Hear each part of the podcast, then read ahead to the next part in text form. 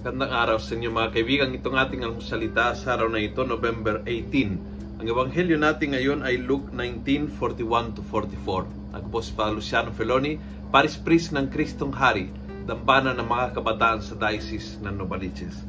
Sabi ni Jesus sa ebanghelyo, Days will come upon you when your enemies will surround you with barricades and shut you in press on you from every side, and they will dash you to the ground, and your children with you, and leave not a stone within you, for you did not recognize the time and the visitation of your God.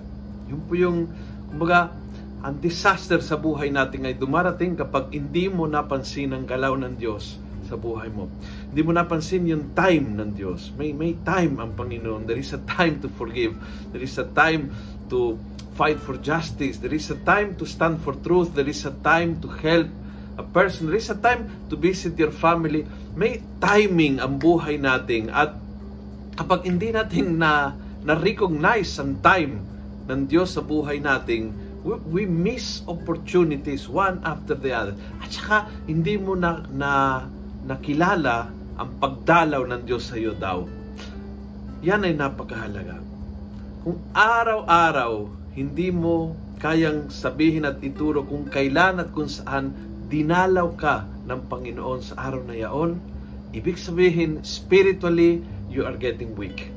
Maring dinalaw ka ng Panginoon sa pamamagitan ng bidyong ito, maring dinalaw ka sa Panginoon sa pamamagitan ng, ng isang uh, magandang usapan niyo mag-asawa, maring dinalaw ka sa Panginoon sa pamamagitan ng ehemplo ng isang kapitbahay na pagamat may sakit ay napaka-positive yung kanyang pananaw, maring dinalaw ka sa Panginoon sa pamamagitan ng isang tao na tumulong sa iyo.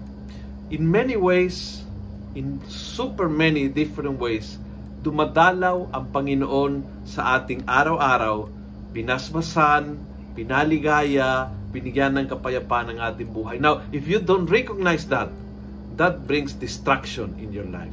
Kamusta ang pakilala ng time at pagdalaw ng Diyos sa buhay mo? If you cannot go back many, many days, try yesterday. Do you remember paano kang dinalaw ng Diyos kahapon at saan? At uh, yung time. What is the time of God in your life ngayon? Ano ba ang talagang kailangan gawin mo ngayon? Huwag mong ipabukas pa. Kung nagustuhan mo ang video ito, pass it on. Punuin natin ng good news ang social media. Gawin natin viral araw-araw ang salita ng Diyos. God bless.